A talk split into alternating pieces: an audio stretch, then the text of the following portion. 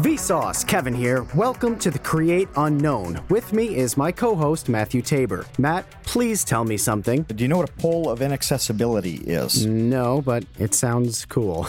uh, it's really the furthest point from something like the coast uh, of a continent or the furthest point in the middle of an ocean from any land. And one of the neat spots of inaccessibility is in the South Pacific. It's called Point Nemo, and it's the furthest point from really any land, which means nobody's there makes it an amazing place for reentry on things like satellites. There are no ships around. The satellite's not going to come in and hit anybody. So that's kind of the uh, the favorite spot for uh, international space work to drop their stuff back in. There's a, a cemetery there for spaceships and satellites that has know, hundreds of different things uh, from the 1970s to now. So when the aliens land, they're going to go straight to the point of inaccessibility and dig up all of our space junk, basically. Yeah, yeah, probably. They're going to see that and say, well, okay, here's the collection that's like the pinnacle of technology and advancement of this society. So this has to be the most important place on Earth. and they'll laugh at us because it'll be so rudimentary compared to whatever they've developed to get to Earth, essentially. right. They won't bother even uh, going to any of the other continents and seeing what's there. they'll just leave. They'll just they'll just wormhole their their way away. Well, um, that was awesome.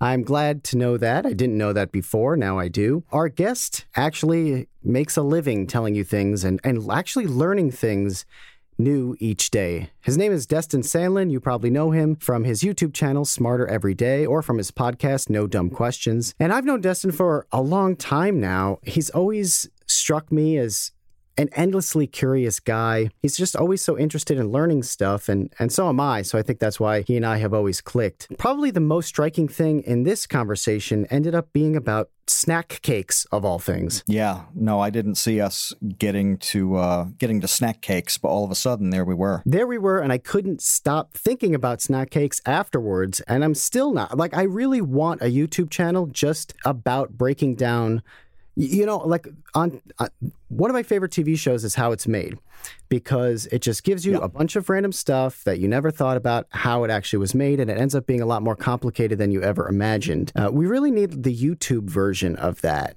and and maybe that's something that uh, you know Destin should spearhead in the future. Yeah, I think he could do like a ten or twelve hour series on pretty much the simplest item in the world. I mean, he dissected with outrageous precision one single tiny element in the process of making a snack cake, and you know, going into the the high end engineering of how this this gets made, and it, it, it was totally fascinating. And it makes you think, like, oh, well, if that's for the sprinkles, what's it like actually making the whole cake?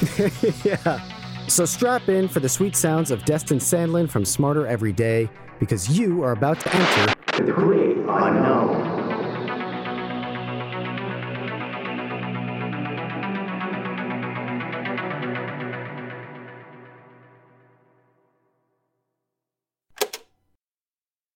Okay, so Destin, now you're going to have to deal with like a little bit of flattery here. And I know that you're okay. you're a humble guy, so this might be awkward for you, but I just want to lay this out clearly from my perspective. Destin from Smarter Every Day. Okay. So you are this unicorn essentially of an amalgamation of kind of like insane qualities that work so well together to form Smarter Every Day, where you have this like boyish southern charm. Okay, right? No, just stay with me. You have this boyish okay. southern charm um, combined with an endless curiosity about the world. True. You're a rocket scientist, so you have um, like a high level of understanding and education behind what you're doing and then also able to communicate it in a conversational, clear way and create and edit videos that people want to click on. So, were you created in a lab? Is basically uh, my first question. I'm like, what the heck do I do with this? I mean, I don't, I don't, I can't live up to all those things you just said. Well, but, um, some guys are, you know, it's like in baseball. Some guys are five tool players, right? And that's that's kind of what what you are on on YouTube and uh, podcasting and the rest. And every decade there's one of those guys. So who would that who would that guy be in baseball? So you're a baseball fan. Mike Trout right now, don't you think? Mike Trout is today's. Um, I I love Ken Griffey Jr. from Yeah. from my day. Um, back in the day, you got like a Mickey Mantle, Yeah, Willie yeah. Mays. Those are five tool Mhm. players. Oh, this is going to be fun. I can already tell this is going to be fun. All right. Yeah, cool. I actually got to see Trout play recently. We were in Anaheim and we went to an Angels game. Oh, awesome. That's pretty cool. Did you see um who is it? Ohtani? Is that his name? yeah, yeah. Ohtani. He, he pitches. He has an ERA of like two, but he also hits home runs like mad. yeah. What? Yeah, Pitchers aren't allowed to do he's that. He's a DH when he's not pitching. Uh, oh, did not know that. But I guess Wow. he's having trouble. Like he needs Tommy John surgery, which will keep him away from throwing uh, for like a year and a half. But he'll still be able to hit. Oh, wow. That's interesting. Yeah, but no, there hasn't been a guy like him in a in a very very long time. But yeah, so no, you are the equivalent here, where you hit all of those different responsibilities in in kind of one body. Yeah, and I want to know how that came to be. Like, like why did you start? Because you started uploading what what year? I think it was 2007. Um, I uploaded a video called How to Light a Bonfire with Rockets.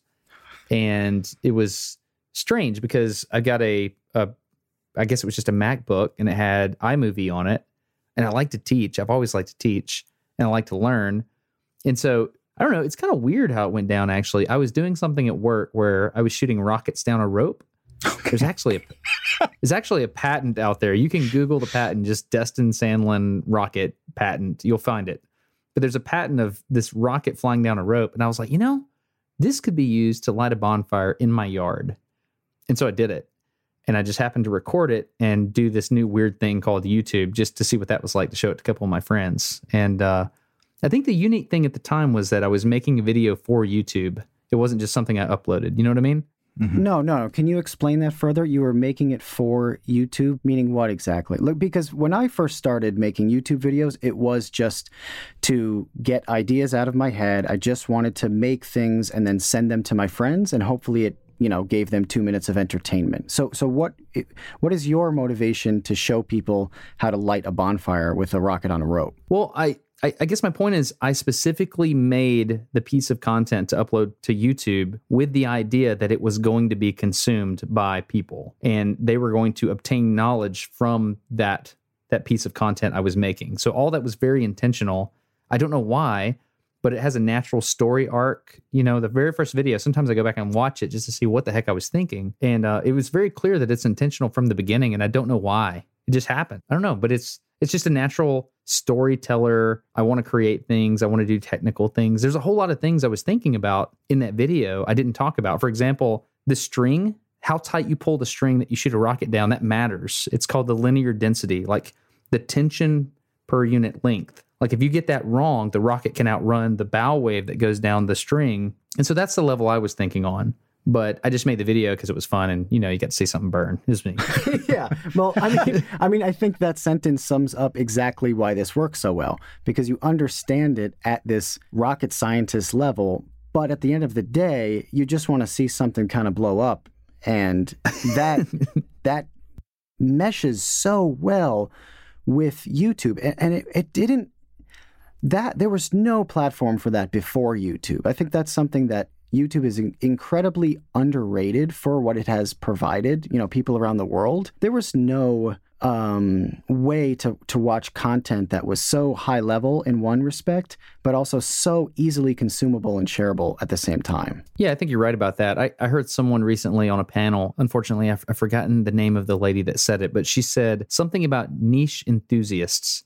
So that's what the internet is, right? You've got all these little bitty subcultures, and there's somebody out there that's just like you, and you can connect with them. And the thing that YouTube does is it provides a platform where you can connect with all those people that are niche enthusiasts about the same thing that you like. And that's why it's so cool. And so for me, it's, you know, technical things, typically aerodynamic stuff, but also physics based stuff. And I'm starting to dabble in, you know, how your brain works and stuff like that. But it's just my criteria for making a video is anything that interests me. That's pretty much it. And I know you do the same, Kevin. I mean, you you you make videos about things that you like, regardless on whether or not you think it's going to get a bazillion views. You do something that you really care about, right? Yeah, I, and I and I mean, you know, maybe someday we'll interview someone who does things differently, and we can find out like why they do it that way. But for me, I, I frankly can't wrap my head around doing it any other way. Like, I, it's so much work, frankly, to you know conceptualize an idea, to do the research, to synthesize the information into some sort of digestible format, story, narrative, or explanation then to do the production, shoot the video, then figure out how to edit it. You know, what sort of visuals to, you know, I, I'm I'm getting bored just listening to myself go through the process. that I don't know how anyone could go through that process um, and not be passionate about what they're creating once it's uploaded. Mm. Hmm. Yes. So say that again. Was there a question there? You're just saying that's the way you see the world and you can't see it another way. No, I'm saying that I don't know how you could do YouTube any other way, um, or at least in the space that we're in, in the EDU space. Like, what do you think about that? Like, for me, in order to make a video, I have to be naturally interested in, like, for instance, I tried to make a video on yin yang which is oh it's yin yang it's not yin yang yeah so that that that was like one of the only interesting things that i learned was that so I read a couple of books about yin yang and a couple of things the two things that I learned is that it's first of all one word. It's not yin and yang because okay. because it's one unit. So you can't separate them. You're not supposed to. There's not a space there. Because there is no yin without yang uh, right it's just one thing that's intermingled. Okay. Um, and then uh, yeah, then yes, it's pronounced yin yang, not yin and yang. Like that's incorrect. That that was it. That was really all I learned. That's why I didn't uh, make a video about it. What you learned, yeah. But so you're saying you didn't make a video about it because there wasn't enough content there? Yeah, essentially. Well, I, th- I think the so here's the way my workflow works. I have a ton of videos in the can. Like I have a whiteboard in there with just the crazy idea written down on the whiteboard. And I know that I went to this little place in, in Arkansas or whatever it is, or in Rio de Janeiro, Brazil, and I recorded one minute of video about this particular topic. And I will set that in a can in a hard drive for three years. And then three years later, another idea will just pop in my head and then I will say, "Oh, that's the end of the story," and I'll go back and I'll I'll smush those two together and say, "Now kiss," and then they kiss, and then the story pops out. Right? That's just kind of how it works for me. But to get to your point, is that the only way you can make YouTube? And the answer is no. I think it has to do with what your input to your control loop is, right? So if you think about like how things work, like you're churning out the creative process, you have inputs to that control loop, right? Your decision making control. And if your input is how can I be more popular? How can I get more views? You're going to get a very different video out the other side than if you say what is interesting to me. Mm-hmm. So what was interesting to you in 2007 is shooting a bottle rocket down a rope. You do this. People like it whether it's for the high level stuff or the fire. Um, then what? What'd you do next? I mean, so you've done this one thing. You you had to start started thinking about like how am I how am I going to use this platform and for what purpose? Well, yeah, there's this moment that happened very clearly. Well, there's a couple of moments. Number one is way back in the day, Michael Vsauce uh, had a thing he called the lean back. And a lean back, as you know, is when you create a playlist of interesting content and everybody can just lean back and watch the thing in its entirety. This is back when YouTube had a 10 minute cap on on the video, so it was a big deal to have a playlist. So he featured a video I did called chicken head tracking mm-hmm. in that lean back and that went, you know, quasi viral for the time, like 100,000 views or something like that. And so at that moment in time I was like, "Wait a second. I was thinking about the guidance and control of missiles which led to you know the vestibulo-ocular reflex in birds and that's why they keep their head stable because they don't have the same type of reflex that we have in humans and so i was like super super deep in the science but i ultimately picked up this chicken and held it in front of a camera and moved it around and the head stayed stable right and so I was thinking about the optical feedback loop in the chicken's brain. And everybody that watched the video was like, hey, man, check out this guy playing with a chicken on the internet. right. And so I'm I'm down here in Alabama thinking about guidance of rockets, and I'm the redneck dude because I'm playing with a chicken and I have a southern accent, right? But I was actually thinking at a very, very deep level. And so it was after Michael featured that in the lean back, I thought, I was like, you know what? Nobody watched that video on the same level that I was thinking, not a single person. But I can use that to help educate as I learn. And so if I if I can figure out what the interesting thing is in whatever it is I'm looking at, whether it be Civil War cannons firing, which is the next video, or whether it be these other things, I can learn things and I can help other people learn and kind of trick them into learning as well. And in general, make them more curious about the world.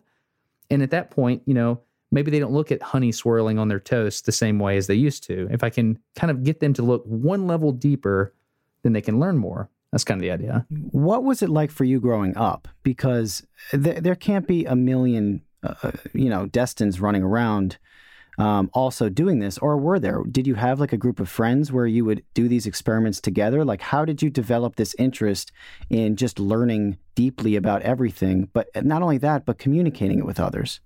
I don't know. Well, my father used to play this game with me growing up called Do You Know? And we would be driving somewhere. This was before cell phones. This was before anything. It's, you know, you may have had a decent song on the radio, but when we would drive somewhere, he would say, Do you know? And he would say something, for example, Do you know that people in New York are spinning around the earth slower than we are here?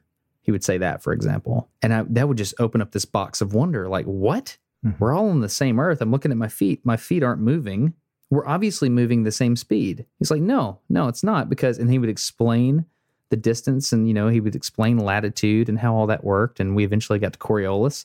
And so dad would just ask questions. And I don't know if that made me ask questions, but mom told me the other day for the first time when I was, when I was in school, they pulled me out of a certain school. I was going to go to this high school where all my friends were going. And they pulled me out in eighth grade, that transition from eighth to ninth grade. You know, you know how that works. You're right about to be in high school, so everything matters socially. They just pulled me straight out. And I was like, you know, I bloomed late. So I was this little little guy that, you know, got put into a brand new school, had no friends. And I asked her the other day, I was like, Mom, why did you do that? You know, you know you made life hard for me when you did that.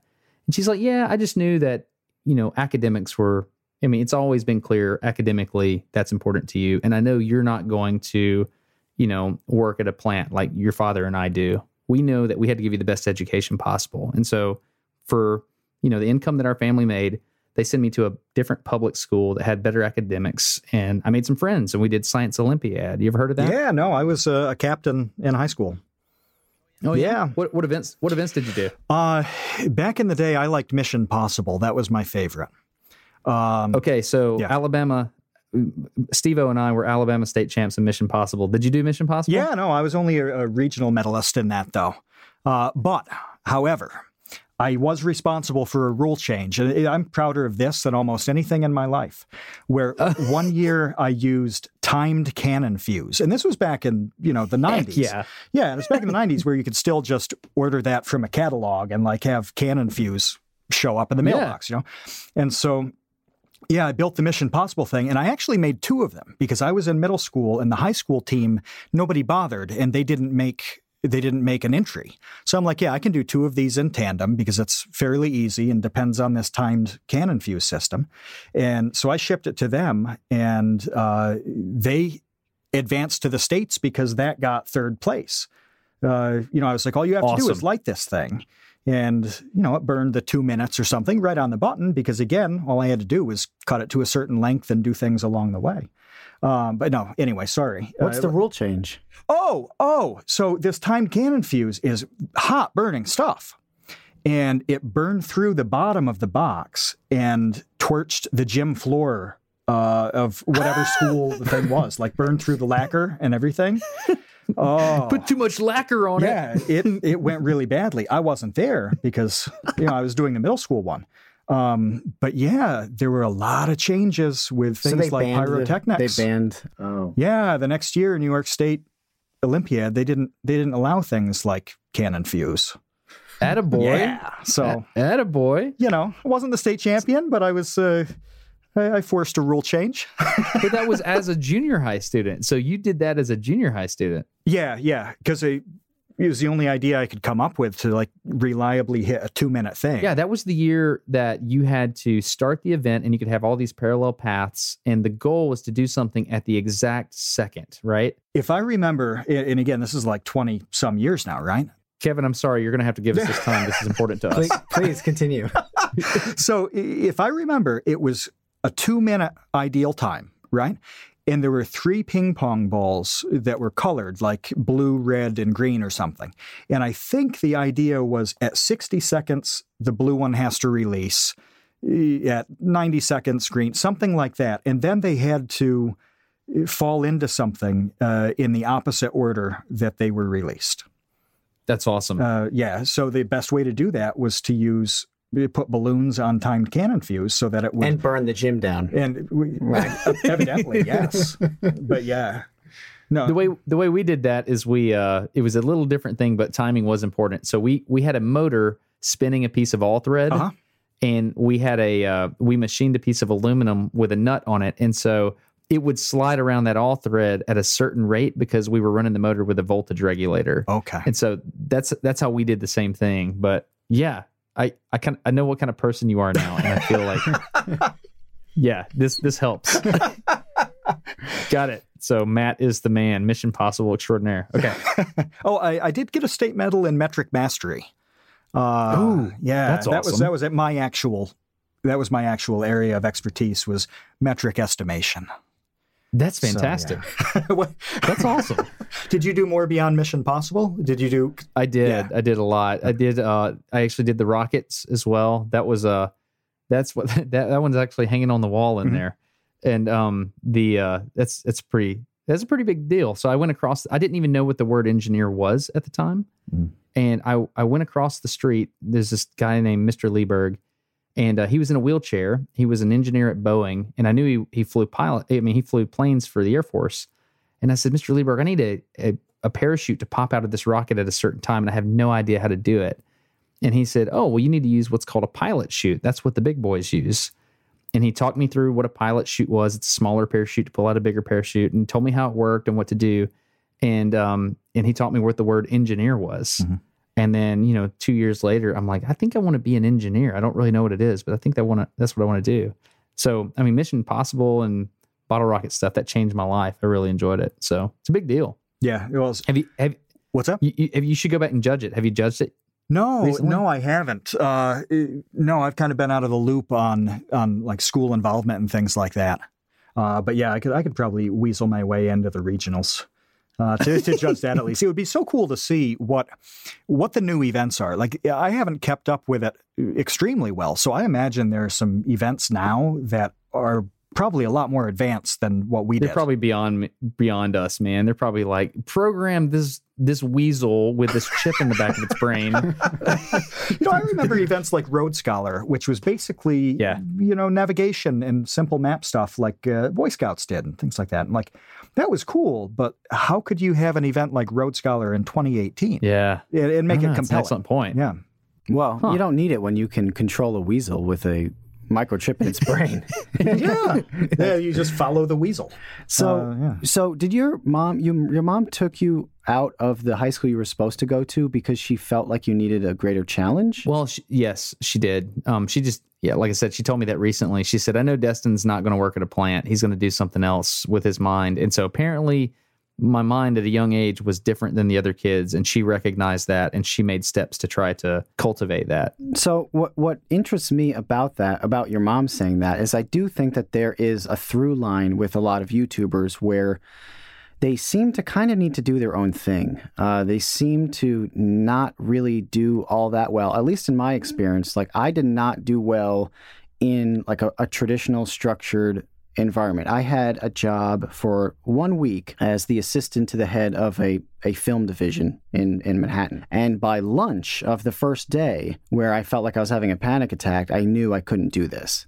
Because, really? yeah. Uh, so, you know, I'm answering phones, I'm like setting up appointments, and, you know, five feet away from me, uh, at another desk is this person's assistant of seven years. And I'm sitting there looking at this dude being like, you have done this for seven years and, and, and all you've gotten is a desk three feet away or five feet away. Like, uh, right. Uh, that's not what I'm going to do. Like I, in seven right. years, I better have something better than. This podcast is sponsored by Cloud Optimizer. As a business owner or IT manager, are your cloud investment costs going up and you don't know why? It's time for Cloud Optimizer. As you migrate your business to the cloud, what you're spending and why you're spending it can get a little hazy. But Cloud Optimizer clears up the mystery and puts the cloud to work for you. Cloud Optimizer starts by analyzing usage patterns, right sizing resources, leveraging discounts you may not be aware of, implementing automation, and much more. And by reducing unnecessary expenses and maximizing performance, Cloud Optimizer guarantees you a savings of five times what you spend for their service. As you utilize cloud based services more and more, you don't have to lose sight or control of your spend. You can stay agile, streamline your costs, and optimize your performance, plus save significant money with Cloud Optimizer. Make the cloud work for you with Cloud Optimizer. Get a free assessment and find out how much you can save by going to cloudoptimizer.com. Go to cloudoptimizer.com for your free assessment. That's cloudoptimizer.com your desk. Well, I mean that's that's an excellent point. We we recently on on the podcast we do with a buddy of mine named Matt. We also have a, pet, a Matt on ours. We talked about this thing called the retirement cake philosophy. This is my philosophy anyway. And so the idea is like with a normal job, you at the end, I mean, there's a lot to be said for picking a job and providing for the family. You know, wh- whoever you are, you know, if if you're able to provide for whoever you're supposed to provide for sometimes you just got to swap time for money, right? Yeah. But there's this other thing that it's a competing thing in the back of everyone's mind is well, what do I, you know, what do I work for or what am I going towards? Like, for example, do I want to be the manager? Do I want to be the boss? You know, is that the goal to be, you know, to have a career and to end up at some higher level position than I I was than when I started? And so my retirement cake philosophy is at the end of your career, whatever it is, let's say you work for a company with, you know, 5,000 people. At the end of that, you're going to go into a room and they're going to have a cake there with your name on it. You know, happy retirement, Kevin. Happy retirement, Matt. And everyone's going to say nice things about you and they're going to cut the cake and they're going to give everybody pieces of cake and you're all going to eat it. And then you're going to leave the room. And it doesn't matter at that point if you were over one person, zero people, 5,000 people. It doesn't matter. You're retired. And that that contribution you made to society through that company is over. And so I really started thinking about that. And so even the nature of my work, what I do for a day job at times is, you know, I try to make sure it's always contributing to a larger a larger thing if that makes any sense. And so I think creating educational content is important because ultimately you can inspire someone that, you know, is going to probably live a lot longer than than I am, right? And so I think that's I think that's a huge deal. And you can change people's directions in life just by doing what you love. There was a point where you made videos. I know the the uh, chicken head tracking video. That was the first one that was like to a million or so, wasn't it? Was that your first? I yes, think. Sir. yes, sir. Like at a point, uh, and especially with things changing with revenue on YouTube, that began to be introduced a little bit early on? Like, was there a point where you thought, hey, this isn't just a great thing to do, uh, a great educational platform, but this may be economically viable to put serious effort into this? Was there a point when that kicked in? So, on the other side of this wall behind me, right here, mm-hmm. there's a shower. Mm-hmm. And my wife was brushing her teeth at that sink right over there. I'll move the, the yeah, you can see that door. Okay. She was brushing her teeth on the other side of that door. I was doing my my shampoo routine with strawberry shampoo and I had a moment and I was like, wait a second. I don't know what this YouTube thing is because this was before YouTube even monetized. I don't know what's going on with this YouTube thing, but it's working and it's it's helping people and it's influencing people. I can figure out how to pay for the kids' college education with this YouTube thing. I don't know how, I don't know why, but it's going to work. Mm-hmm. And I told my wife, I said, "Hey, I just figured out college for the kids. and she was like, That's that's nice, honey. And I was like, No, seriously, it's gonna work. She's like, How? And I was like, I don't know, but it's gonna work. And uh, I mean, we're very thankful that it, it is working out. You know, we're saving up for the kids' college and and it's it's done more than that. It's given us opportunities and you know, we're able to, you know, I, I quit my day job and I'm going back to school for a PhD and I'm able to to fund all this with what's happening on YouTube and it's a huge deal, but it's it's a really scary thing, right? I didn't do what most people do and just quit and become a full-time YouTuber. That's not me. So I have to be I have to be doing something that's contributing toward I don't know. I I just I don't feel right doing that. Uh, so I'm going back to school and I'm actually doing a part-time consulting thing where the place I used to work. So it's I don't know. You, you guys are just totally there's no trapeze net, is there? Like this is it. No. Um and and you know what? I I guess so like I said, like where I come from with like into this, into YouTube was super different. So like I left the career track, like what I went to school for was film. I had this job. I immediately knew that I wasn't going to do that job.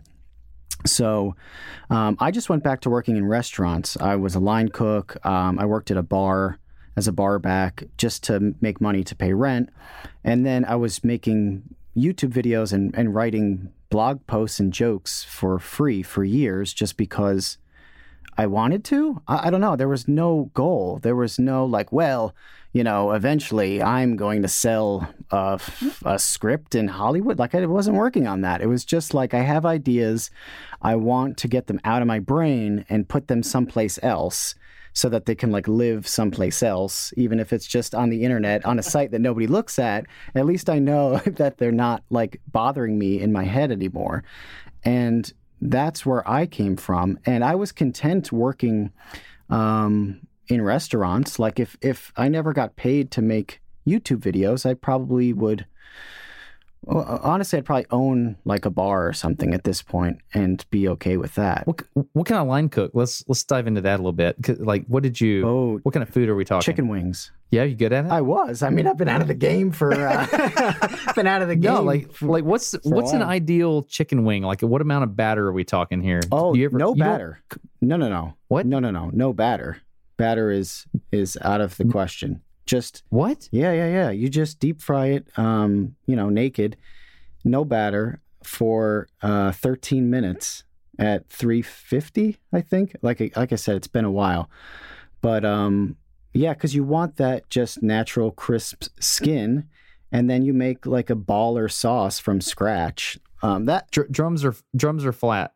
Uh, drums are flat. I'm a drums guy. Oh yeah, yeah. I kind of like the flats, dude. The flats, you got to deal with the bones around the meat, and with the drums, you, you, do, but but but you do, but they're they're like more symmetric and stuff. I don't know. I, I think I like the flats. You know when people eat them vertically, they, they have yeah. you know the flats, and they do the thing where you like suck the entire thing clean. I've never been able to bring myself to do that. You know?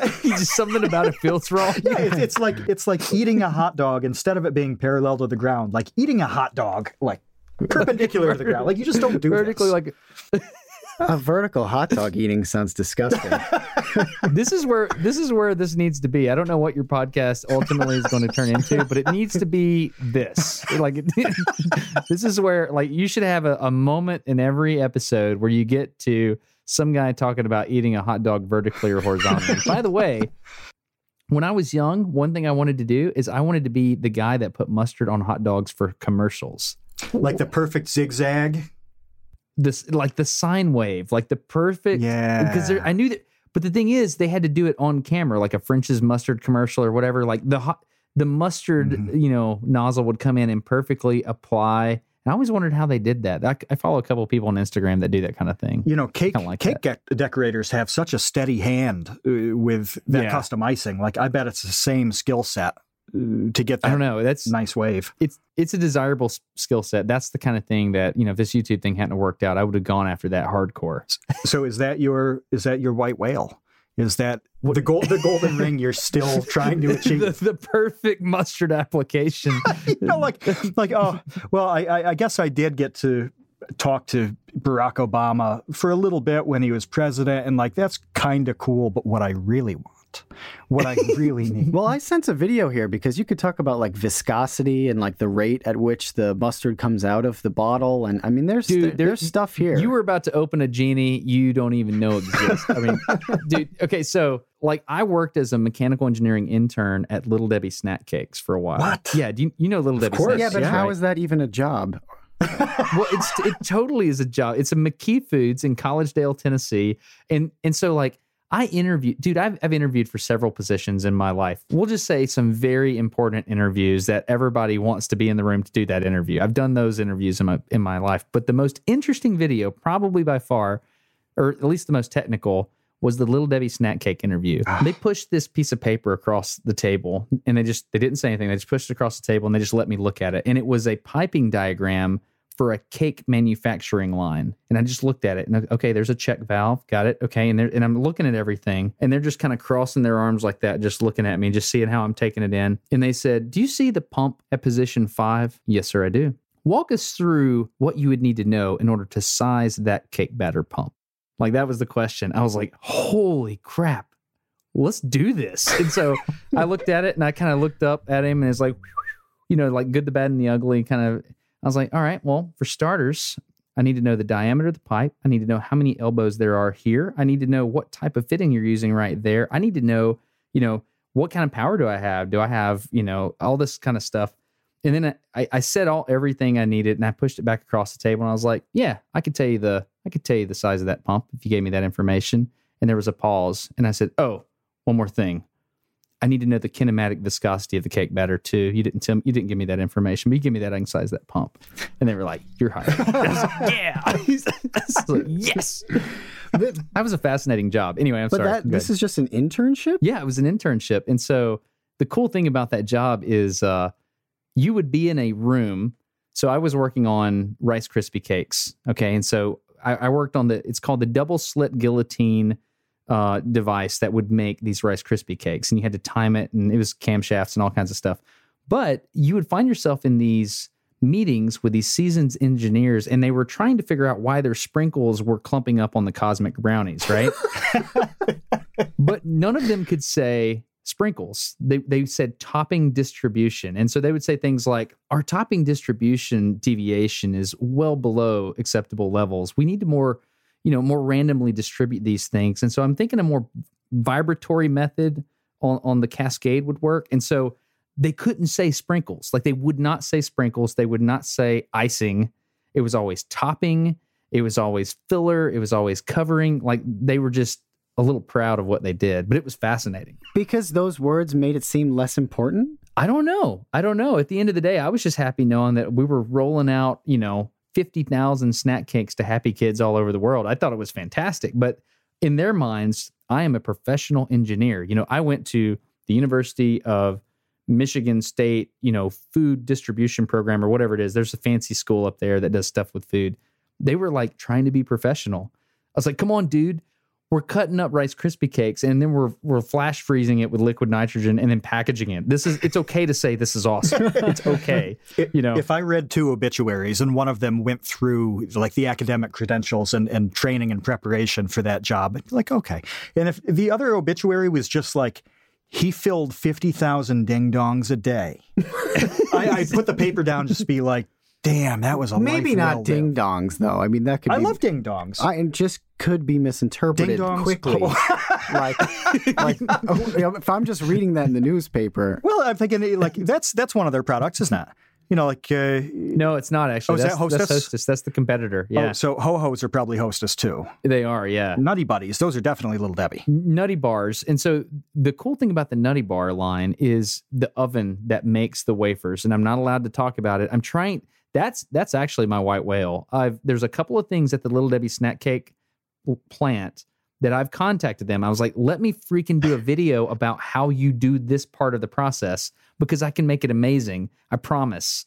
And they're just like, oh, yeah, maybe we'll talk. I'm like, no, you don't understand. We will sell so many zebra cakes. And so, why, don't, know, why don't they do. want to do it? Because they don't want to release their secrets or they just don't think it's worth the investment? Because that that know. does sound awesome. Like who would not watch that? Yeah, I want to watch that. Sounds freaking amazing, dude. Like it's not, it's it's a combination of how it's made, but you also include the math of how it's made. Mm-hmm. You know, it's like if I were sitting there in front of the how it's made script, being like, okay, the reason we're doing this is because in the manufacturing, you know, that would be awesome.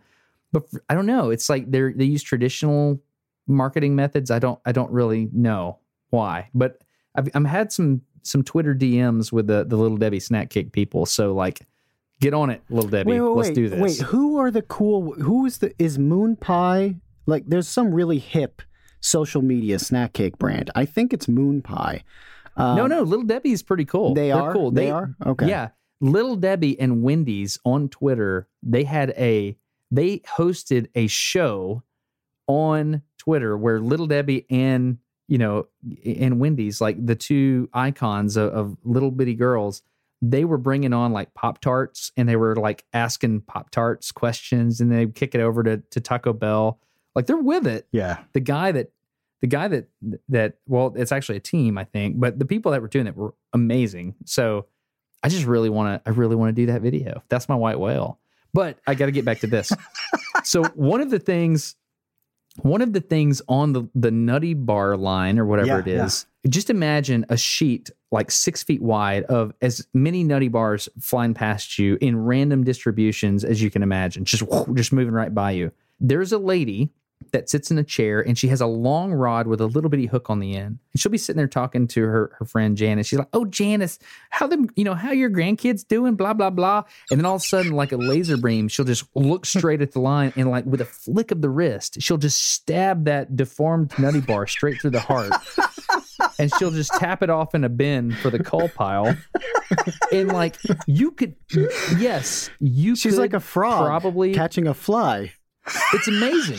She's like a chameleon, and like I'm sure with some, you know, the AI algorithms that have been developed in the 20 years since I've done this, you could create an artificial Janice, but you don't want to because it's amazing. Like watching her work, I used to go in there and act like I was working on the line, and I would take a little extra time just to watch the precision which she could use this like four foot long stabby thing and she would just hit stuff. It was amazing. It was fantastic. You know, that's the sort anyway. of thing that could have been a chapter in Malcolm Gladwell's Blink. Like that that legitimately like truly is processing that sort of mistake at a rapid speed and then making that happen. You know, when he was talking about uh, being able to tell if a tennis serve was going to be in or out at the impact of the ball when you were watching. Like that's the calculation that happens. So but, a, but yeah. you have to make a decision. Yeah. It's one thing to just to just see it and observe it, but you actually have to decide and act, mm-hmm. right? And so that's the part that was so fascinating to me because she didn't get many of them wrong. I mean, just you know, in the probably 20 minutes I, I watched her over the the course of the summer, you know, just out of the corner of my eye, hoping that she wouldn't see that I was just in awe of what she was doing. But it, I don't know. Yeah. I need to read more Malcolm Gladwell stuff, by the way. I haven't read one of his. Are they books? What does he do? I, I know there's a podcast that he's done. I've listened to one or two episodes of that. Yeah, yeah. he has a, a few books. Uh. The Tipping Point. Tipping Point was big. Uh, Blink was after that. Yeah. But I mean, that sort of reaction is not even like a frontal lobe like decision, right? I mean, you're just oh, it's lizard you're brain just for straight sure. up lizard brain um, reaction. it's just motor cortex and nothing else. Yeah. It's it's Yeah. unbelievable. And and and I would again, I'd watch that video. Yeah. I mean, I would watch a, a short documentary about Janice. Well, the the the long probe or whatever the heck the word is for the the device that she used to stab those nutty bars through the heart, it is an extension of her body. Like there is a there is a man machine interface story to be told there. I don't know what it is, but it's it's amazing. yeah, she's the six million dollar nutty bar stabber. so this is this is off topic, but I just I'll never have a, a chance to tell this story probably as long as I live. So I'm going to do this. So Do. I buy my little Debbie snack cakes at an expired food auction that's way out in the woods in New York. Really? Yeah, so it's kind of like it's in a barn and you know they sell a bunch of old stuff. It's a consignment auction, but sometimes they have yeah, they have food and there's a table of uh, chips and uh, snack cakes that they've purchased for you know pennies Who- on the who's dollar. they? from Who who puts this together? Who's expired food? the is it? auctioneer. I mean, I think It's they from buy supermarkets. from yeah from like nearby grocery stores. and- Okay. yeah, I think so. This is not like a ring of like thieves that go like knock up, knock up grocery stores and but knock up um, like abandoned grocery stores with their Yeah. expired food. This week's haul is amazing. We, we've got canned oysters. it fell off a truck. right? Deviled ham from Yeah. 1940. But to give the auctioneer a break, they have uh, snack cakes out on a table, and they'll say like cakes a dollar, and you know everybody rushes up to to get those, and that gives the guy five minutes to A box of cakes or for a dollar. Yeah, right. yeah. Okay. Um, so I love the nutty bars. And there was one huge box of nut- nutty bars. I don't know if it's like a family pack or what. And I start going up there, and it, there was this uh, there was an Amish guy who was the, the row in front of me at the auction, and he was going to the table too. And so we get there at the same time, and I see his hand like going to the nutty bars, and it just kicked back off Jedediah. it just kicked in. Like I had to like take a step. You know, it's like being under the basket and like kind of like hip check him out. You boxed him out. yeah, I had to box him out to get to the nutty this bars. is like a this is like a Black Friday Walmart video. A little bit. It's the closest I've ever come to behaving that way. Uh, but it wasn't. It wasn't you know terrible. And he grabbed some cherry pies instead, and that's cool. Did he give you a look? Did he say anything? Like he must have known you. You physically I looked straight at the ground for the rest of the night Okay. after after doing that. Oh no, dude, you own that. You look him straight in the eye, and then you, you kind of turn your, your head up a little bit and you do the alpha male thing. That's how that works. and wave the nutty bars on his on his face. I've been in his No, position no, you so just many times. slowly open one and you eat it in the back corner of the room, just maintaining direct eye contact. Like lick it like a tootsie pop and count the licks. you just eat half of it and throw it on the ground just to spite him. Just because I can. But yeah, I don't know what I don't know what you wanted me on this podcast for, but I, th- I think we're getting. I think this is what you need. this, is, this is We're getting it. We're getting there. This episode of The Create Unknown is sponsored by Brilliant.org. Okay, Matt, real quick, I want to talk about the videos that we've been doing over on Vsauce 2. Yeah. You know, uh, for those who don't know, Matt actually researches and writes these videos with me on Vsauce 2. And lately, we've been working on a lot of stuff regarding probability because of how surprising and unintuitive it is. Yeah, every time we take a look at a subject that involves probability, statistics, there's kind of a struggle to accept it. It's not like the math is very hard, but people seem to have a tough time believing the math, really. We see that in the comments uh, on those last few videos, don't we? Yeah, well, that's what actually I find so fascinating about it is that the math isn't hard, but we still just don't figure out that type of math naturally in our minds. Like it, it really just sort of needs to be written out. And sometimes even when it is written out, people don't believe it. Like when we did the, the Monty Hall Oh, yeah. problem, there are still comments in that video that are like, no, you're wrong. And it's like, uh, it's unbelievable. But what's cool is that there's a really great platform to practice probability, and that's on brilliant.org who I'm really excited that we brought on to work with and to partner with on this podcast. I've worked with them before on Vsauce 2, and it's just really such a cool service because it teaches you how to think about things. It's not just like you go on there, you memorize facts, and then you regurgitate them later and pretend that you know something. Like you are going through and really understanding these concepts at a deep level, like probability. They have an entire course just on probability. Yeah, and that's broken down into a bunch of little really useful sections. It starts with an intro, and then it goes into each of those subtopics, eventually to things like variance, which eh, that's one of the problems that we saw people really have with those videos. They don't understand the fluctuations. It's just not natural to them. Right. And what's cool about once you understand this, because it doesn't come naturally to most people, is I feel like you almost kind of have this secret knowledge about the way things work. It's like you put on those special sunglasses from John Carpenter's They Live, and all of a sudden you're seeing the world um, in like this brand new way. It's not cheesy, though. That's exactly what it is when you say secret knowledge. Yeah. What was the thing that you said about baseball? We were talking about this, I think, last week, where if a team gets like three hits in a row, the the odds of that are just so so low that that's why the the manager freaks out and pulls that pitcher uh, almost immediately. Yeah, if you think about like a pretty good all star caliber player is going to have a 300 batting average, right? So the probability of him getting a, a hit is 3 out of 10. The next guy comes up, let's say he's the same caliber player. Combine those two probabilities, and you're looking at something that has a 10% chance of happening in combination. And then the third guy comes in, you know, he gets a hit. Well, that combination of the three hits from these really good all star level players is like 3%. You know, a manager is looking and saying, hey, this thing that 97 times out of 100 won't happen just did. So maybe it's time for a pitching change. yeah, well, so if you want to understand the importance of probability and problem solving and learn these concepts in a way that you can apply them to pretty much anything, then you can go to brilliant.org slash the create unknown. And the first 200 of you that do that and go to the link will get 20% off the annual premium subscription. But you have to go to brilliant.org slash the create unknown. That's .org like organization or organism or I was gonna say origami, but that's that's not right. origami. Definitely not like no. origami. No, no, it's brilliant.org slash the create unknown. Go check it out. All right, back to the show.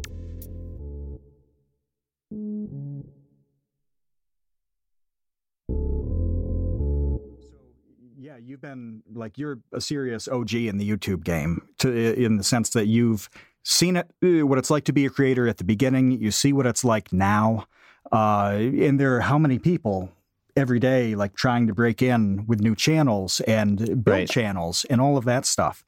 What's different about it now? What do new creators, somebody's opening a channel tomorrow. What's new about that that wasn't there before? Infinitely harder it is it's so hard to create a YouTube channel right now. You have to be excellent. Think about all the money that is poured into YouTube right now by major networks, by I mean just think about Fallon. They have a team of editors just pumping out content and they're probably putting money behind getting it shown on YouTube by running stuff as ads. I mean, you didn't have to compete with anything like that early on. You just had to be yourself and interesting, right? Oh yeah. And I think there's a temptation for people to look at the numbers on Vsauce 2 and then look at the numbers on the video that they just uploaded and say, "Holy cow, man! I'm I'm only getting twenty thousand views on my video. Like my best video on my whole channel is only twenty thousand views."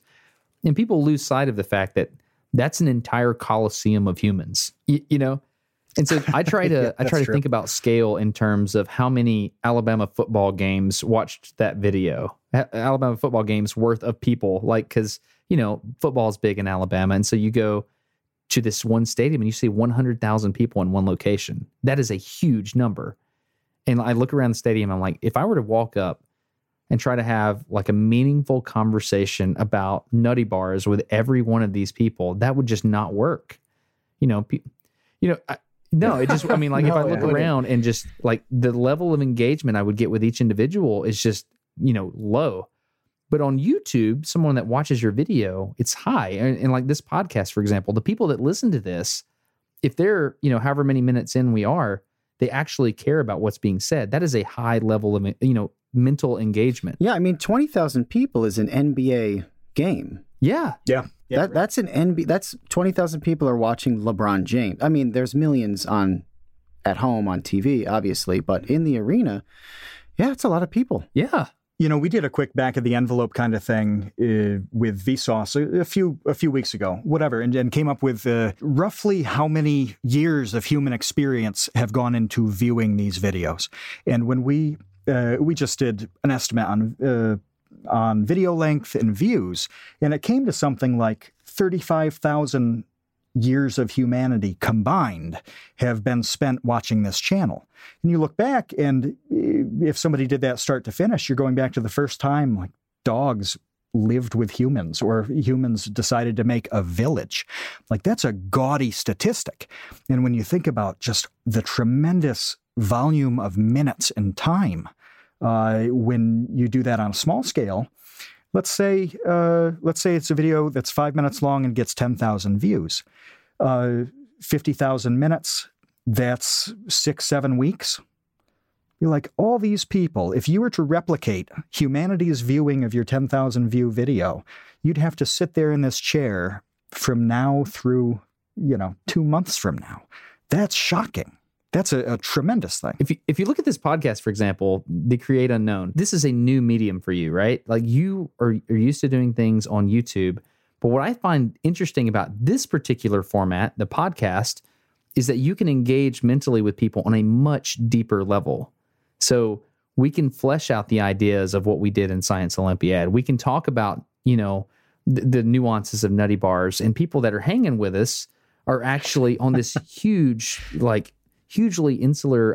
that's maybe the wrong word. We're we're in that thing together. Like you and I, when we talked about you know some science olympiad stuff we we'd done we instantly kind of bonded in this really interesting unique way po- podcasts Yeah. in my mind are way better at letting people do that we connect in a more deep you know it's like avatar we hair melded better you know what i'm talking about you take your hair out and you usb meld with with somebody else that's that's more of what a what a podcast is to me so you know i i think that's i think that's the unique thing about this particular platform the audio platform that you don't really get with youtube Well, and it's the the found time aspect is what I find really fascinating. So the fact that you can listen to a podcast while you're um, operating a forklift, for instance, that's just changed life itself for so many millions of people where you can just constantly be learning.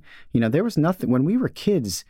Uh, you know, you learned at school. You, you could learn from your parents. You can learn from your dad asking you, you know, things about uh, the shape of the earth. But today, man, you could just be constantly surrounding yourself with knowledge. And I don't know. I find that so amazing. Like it's it's impossible to artic- articulate. Yeah, it's changed. Uh, I mean, it, it's changed the operation of vehicles. yes Uh, so, so I, I, I was involved in you know a kind of education things and from policy to curriculum, eh, going back. And I remember kind of this was many years ago, eh, kind of scoffing at the idea that this uh, this one teacher said that like school buses need to be vessels of learning. And I was like, uh, this is this is not going to work. They wanted to put posters up on the bus that like taught facts or something like that. Um, vessels of learning. I kind of laughed at that. Well, the podcast has made every car, like every automobile of any kind, can be pumping in whatever content uh, that that the driver wants on demand for free. Really useful stuff. It can be just pure entertainment too, which is its own utility. Like if you drive for two hours and don't hate the drive, that's a good thing. Uh, but you know, I I drive three four hours at a time, and I don't even think twice about it. Like I'm actually excited to do this Right. because Right. I can just pop on like, all right, this is my my four hour like curriculum that's happening today. Everything that I'm super interested in. i drive the tractor that's what that's where i do it like Yeah. I cannot tell you the amount of times I've like relearned a, a certain attribute of orbital mechanics that I didn't quite understand, but I thought I did, while simultaneously moving a log with with the front end loader on the tractor. You know, like, oh crap, man, that's awesome. You know, I never thought about there's this really interesting book that I listened and, and audiobooks are great for that too. There's one book I listened to um, called Seveneves. It's this Okay. really weird sci-fi kind of thing. Is that an Orson Scott Card? No, no, that No, you're no. thinking about Ender's Game. No, no, oh no, he did something with seven generations, and I, I mixed that up. Yeah, sorry about Well, I that. haven't I haven't listened to that. No, it's it's just a really interesting thing. Uh, the moon blows up and people try to figure out how to live, kind of thing. But Hmm. it's it's fascinating and it teaches me stuff while I'm on the tractor, which is a pretty dang good place to learn. I like that.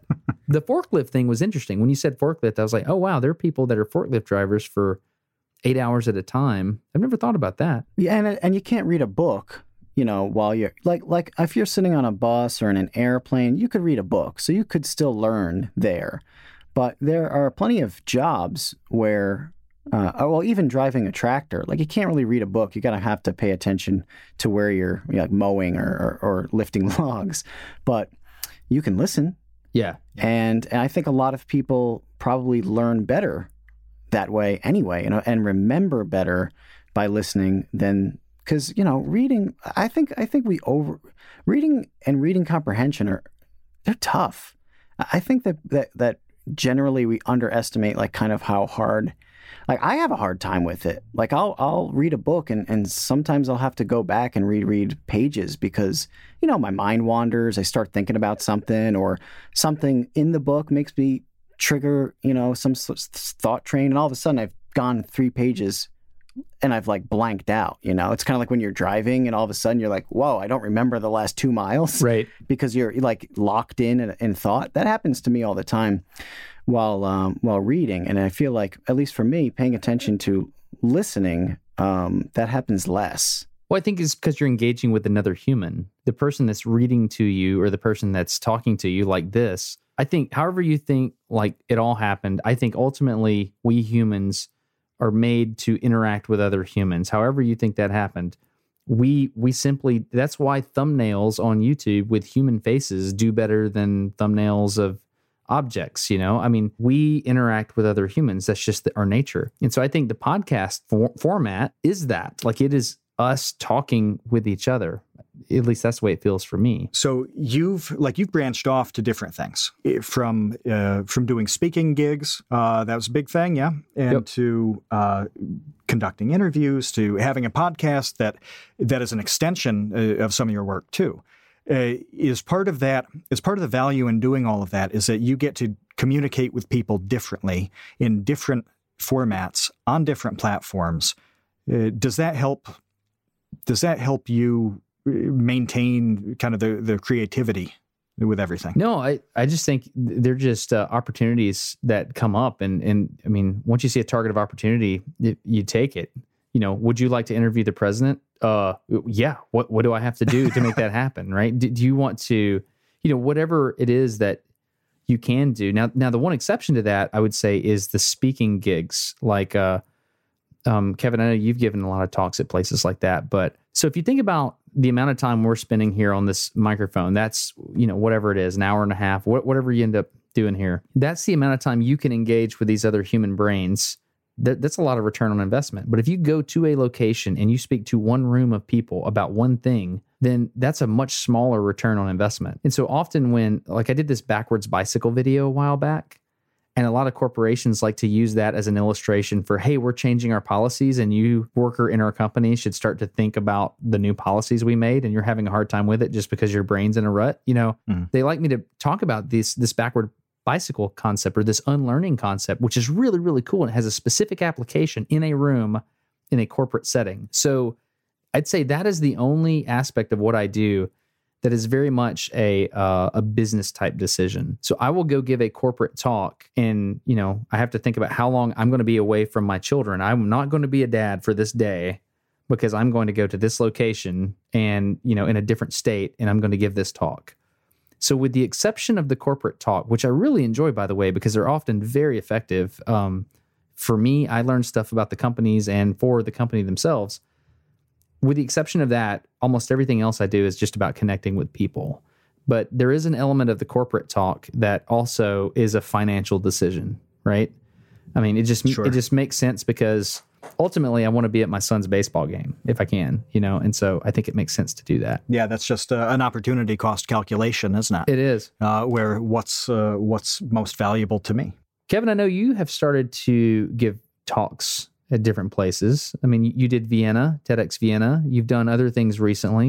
You're starting to dabble in this, aren't you? Um, not not as much as maybe you're thinking. Um, I did uh, give a couple of lectures last year on a, a, a, Royal Caribbean cruise for the solar eclipse, and uh, the TEDx thing is coming up and um, it's coming up soon. So I haven't I haven't done my TEDx thing yet. I mean, by the time this comes out, I will have. You'll have done it. Yeah. Can I give you Can I give you some recommendation for that? Yes, yes, yes. So I didn't prepare as much as I wish I had. Um, I really wanted to not have a script and I wanted to just be me. And I did that. But one thing I didn't account for is they did not mic up the room. They didn't put a microphone in the room. And so I went to this location to speak to people in a room. I, I was first and foremost present in the room. And then, oh, yeah, this thing they're going to put on the internet is an afterthought. And so in the room, there were moments where people are laughing and I'm looking at a specific individual in the audience and we're connecting and they just did not they they did not put any laughter in the YouTube video at all. so it sounds like I went back and watched it. I was like, oh wow, this is trash because it looks like everything I'm talking about just falls flat. But I'm actually playing stuff of all you know off the audience and stuff like that. So make sure when you do that talk, you if you have to, you take an audio recorder and you put it in the audience because you're going to connect with the people in the room, right? And uh, just make sure you do that, or you know, make sure they make sure they get the audio figured out. They had problems with it when I did it. Okay, the same thing happened to Jake, by the way. If you watch Jake's TEDx talk, um, it all of the comments below are like, "Wow, what was wrong with this audience? They, they really suck." Blah blah blah blah blah. For exactly what you just outlined. And what's interesting is I told the individuals, I was like, it is important that you let the audience be heard in this. Like I, I, I went to great lengths to do it, and they just didn't. Like at the end, they're like, "Okay, this is what we're going to upload," and they uploaded it, and I was like, "You don't, you don't understand. This is like my name. This is who I am, and this is what you're uploading. I know this is just one of the ten speeches that you upload, but you know." Mm. I think that's the thing about us that, you know, we create and edit things online. We want to make sure that it communicates exactly what we want to communicate. Because ultimately your name is your brand. Yeah, you you work under Vsauce, but you are who you are and people are tuning in because you are a personality, right? I said tune in. I'm sorry. That's a that's a leftover from old language, but you, you understand what I'm trying to say.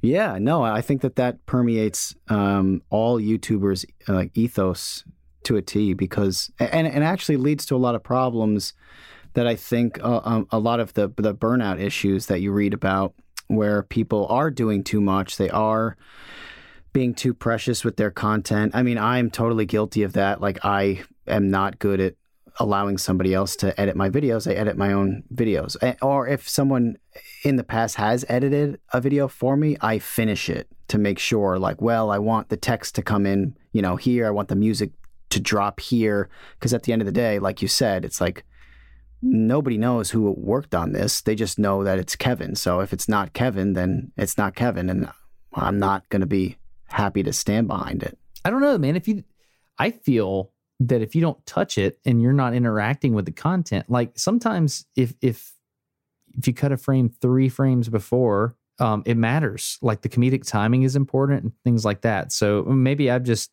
maybe I'm just still in that place that that you're thinking I shouldn't be in. But you know, th- there's a couple of people like I'll I'll give somebody a hard drive and be like, can you please look at this and give me like 30 minutes of content from all of this footage that you think is interesting, and just lay that out on a timeline, and then I'll I'll see it through to the end, kind of thing. Or um, that's something I do a lot. As a matter of fact, there's a guy that's working with me on the Civil War thing. We're we're looking at all the footage, and if it's interesting to him who wasn't there, like, oh, that's there's a pretty good indication that that's interesting.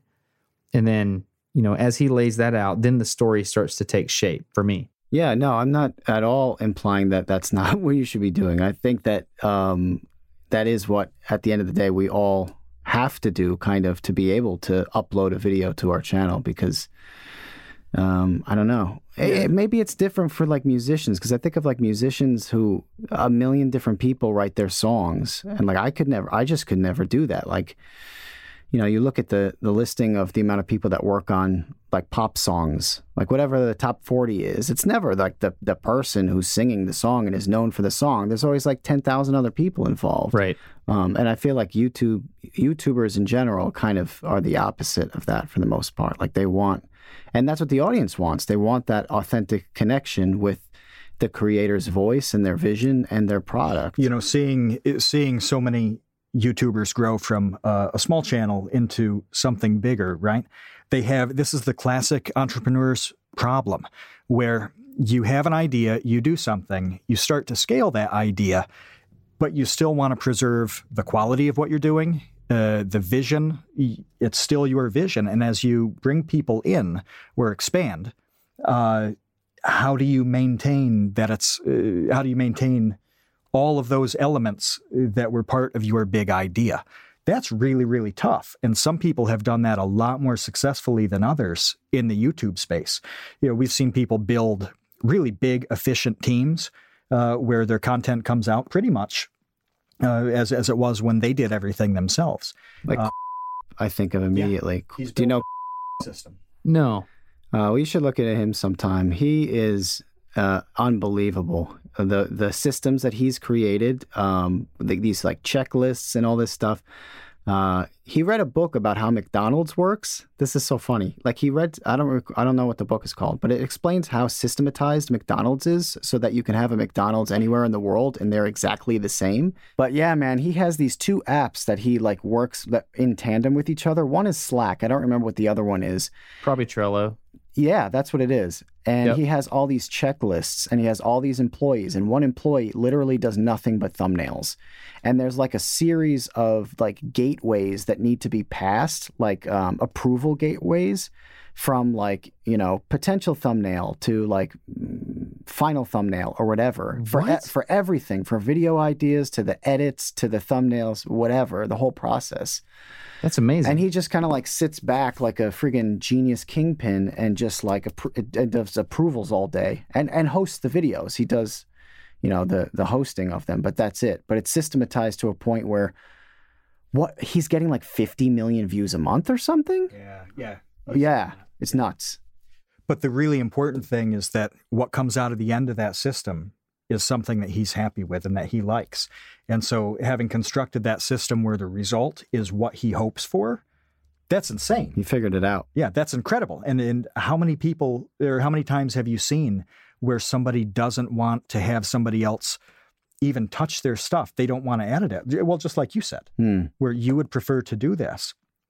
Uh, being able to hand it off, feel good about that, not be filled with anxiety about the outcome, but then have the outcome be what you need. Uh, it's really difficult to scale up what you're doing and, and keep that result. hmm You're right. You're absolutely right. Yeah. I I'm bad at it. I'm bad at it. I think it it requires a certain amount of maturity and uh what's the word? I don't know. There's a word there. Bravery maybe. It takes a certain amount of bravery to be like, "Okay, I'm going to ratchet this up to the next level." My fear in scaling is that it loses the magic that makes it work right Mhm. if I, if i'm if i'm genuinely interested in yardsticks and how they're printed and the uncertainty of measurements related to the thickness of the line on yardsticks for example obviously there's a yardstick in the office here i'm looking at if i'm genuinely interested in that then i think that needs to come through not just like okay well here's five ideas that my team and i came up with on a board and i'm going to talk to you about the intricacies of this one right now and i'm going to kind of act like i'm interested. You know for me at least i have to genuinely be interested in it but um maybe that's just the type of content i make. I i don't think i could scale very well. A gamer i mean obviously that that could scale pretty easily as many hours as you'd be willing to chain yourself to a desk that scale right Yeah, I, I do think you're right. I do think that there's something about the EDU space that really screams genuine curiosity from the creator. I think that there have been companies that have tried to do that at scale um, that haven't done it successfully. Have tried to kind of crank out like a, a video every day about like you know what was the name of that gaming system you made a video i mean you, you it started with a z or, or no an x oh Zorba. Yeah, that was fantastic. Like that video was absolutely excellent in every way. It was one of the best pieces of internet I've seen in a really, really long time. It had history, it had social stuff, it had econom, you know, economics in it. It had like user experience stuff, and it had all these things wrapped into one video. There's no way you could have outsourced that. Did you? No, no, no, no, no, Tell me, definitely not. No, yeah, because it's the kind of thing where, yeah, you just one person kind of, you know, you kind of have to learn along the way what's going to be interesting about a 30 year old computer. and even that wasn't wasn't necessarily like a foolproof thing because eh, as you were writing that script right we would talk about a couple things and like i would say oh this thing is awesome like what happened with infocom who made zork the way this company evolved they started the company uh, and chose the name infocom because it sounded like a legitimate software company but they had no idea what they were going to make they literally chose the name and then decided what they were going to do as a company. And I'm like, oh, this is so cool. This is awesome. And you were like, yeah, uh, not, not really. Like, not worth 45 seconds in this video. No, yeah. Like, so I'm sitting there. Like, had I made the Zorba video, it would have been terrible. Did you make the Did you make the intro sequence for that video? Uh, with Eric. Uh, Eric and I collaborated on that. Yeah. Like the 3D modeling and all that? You did all that?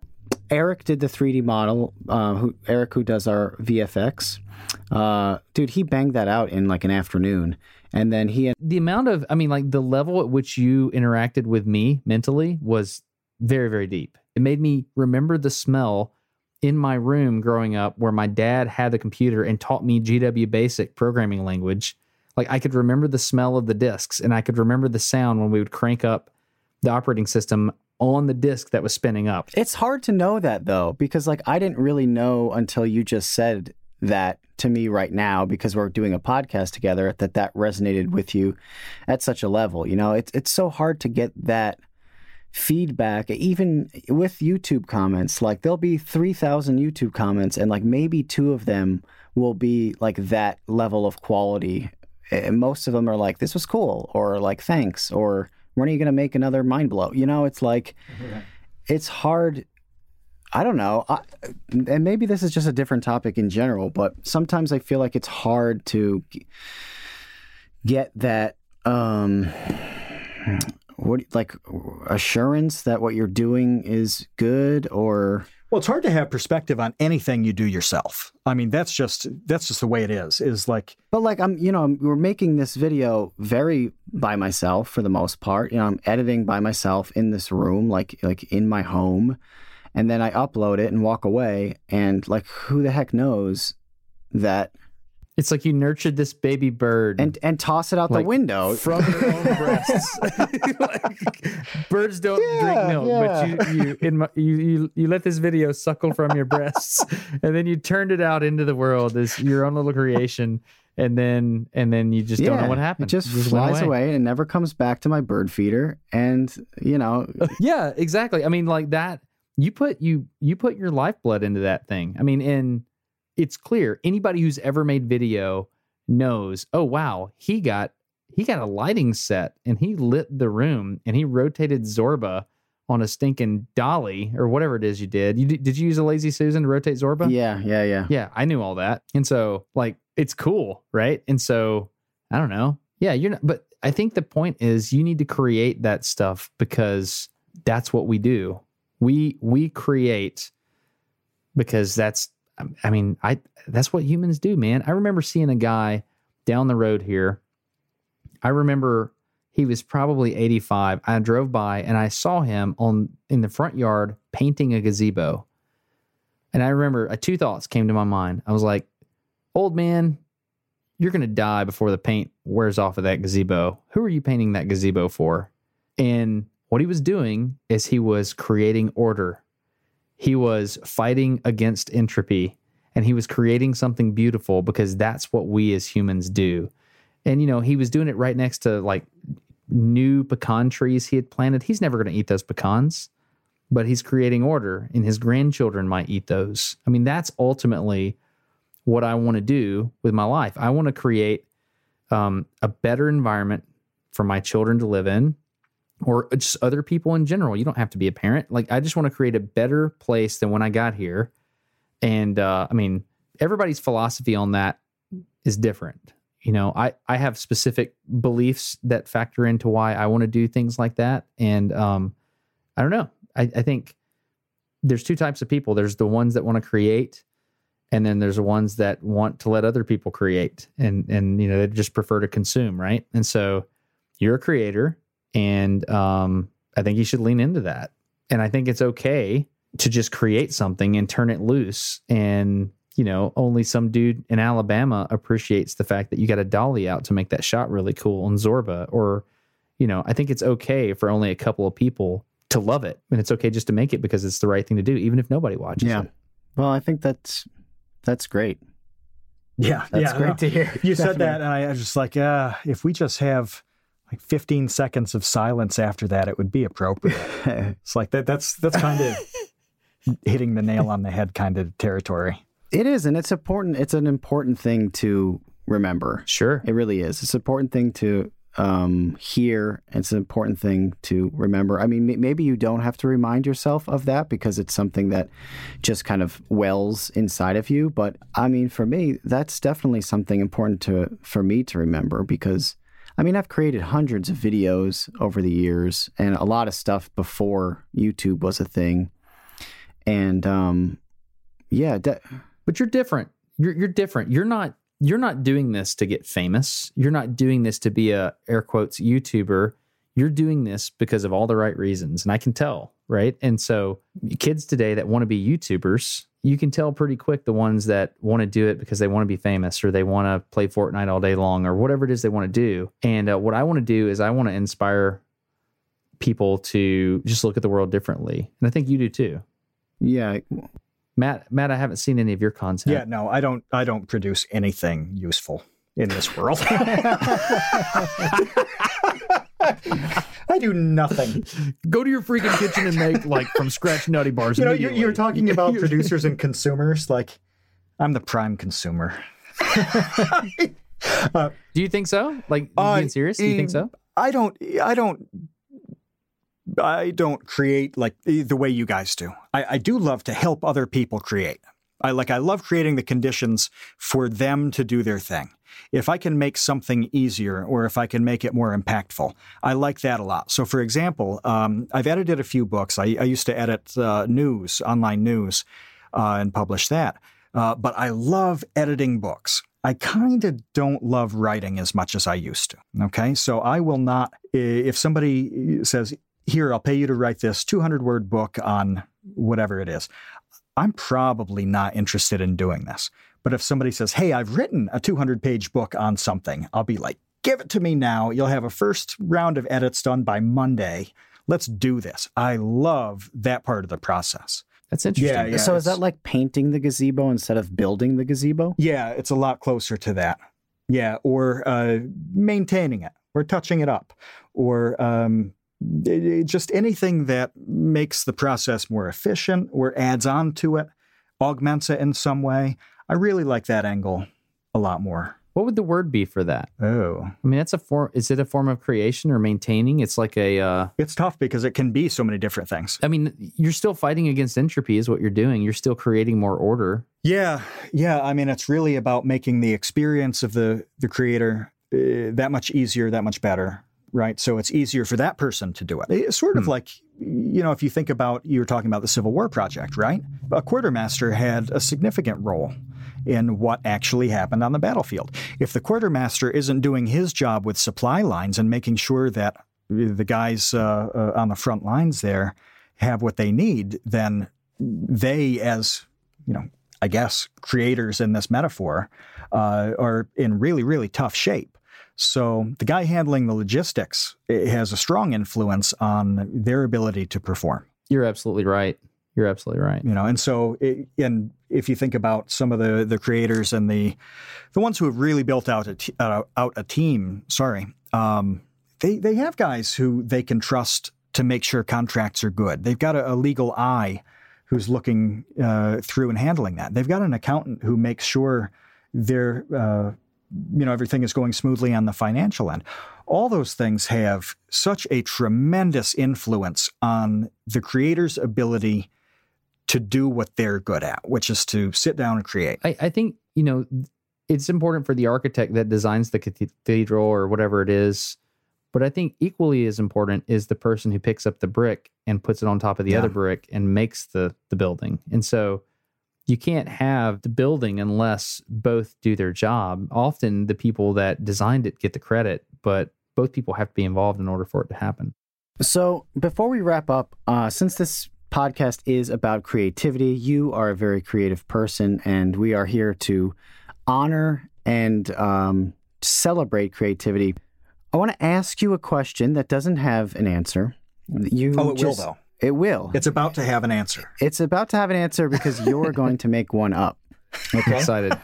So the question that you have to answer is: Who invented the wheel and why? Who invented the wheel and why? Well, it just depends. No, um, it doesn't um, depend. It uh, it has an answer. Yeah, and, like and you have to make it up. Sure. Yeah, tell oh, us a story about it. About who invented what the wheel? What was his or her name? okay, so this this gets to my like philosophy on life. Okay, so you can cut any of this you want, but I believe the world was created with physical laws, and we have the pleasure of operating within those laws. Right.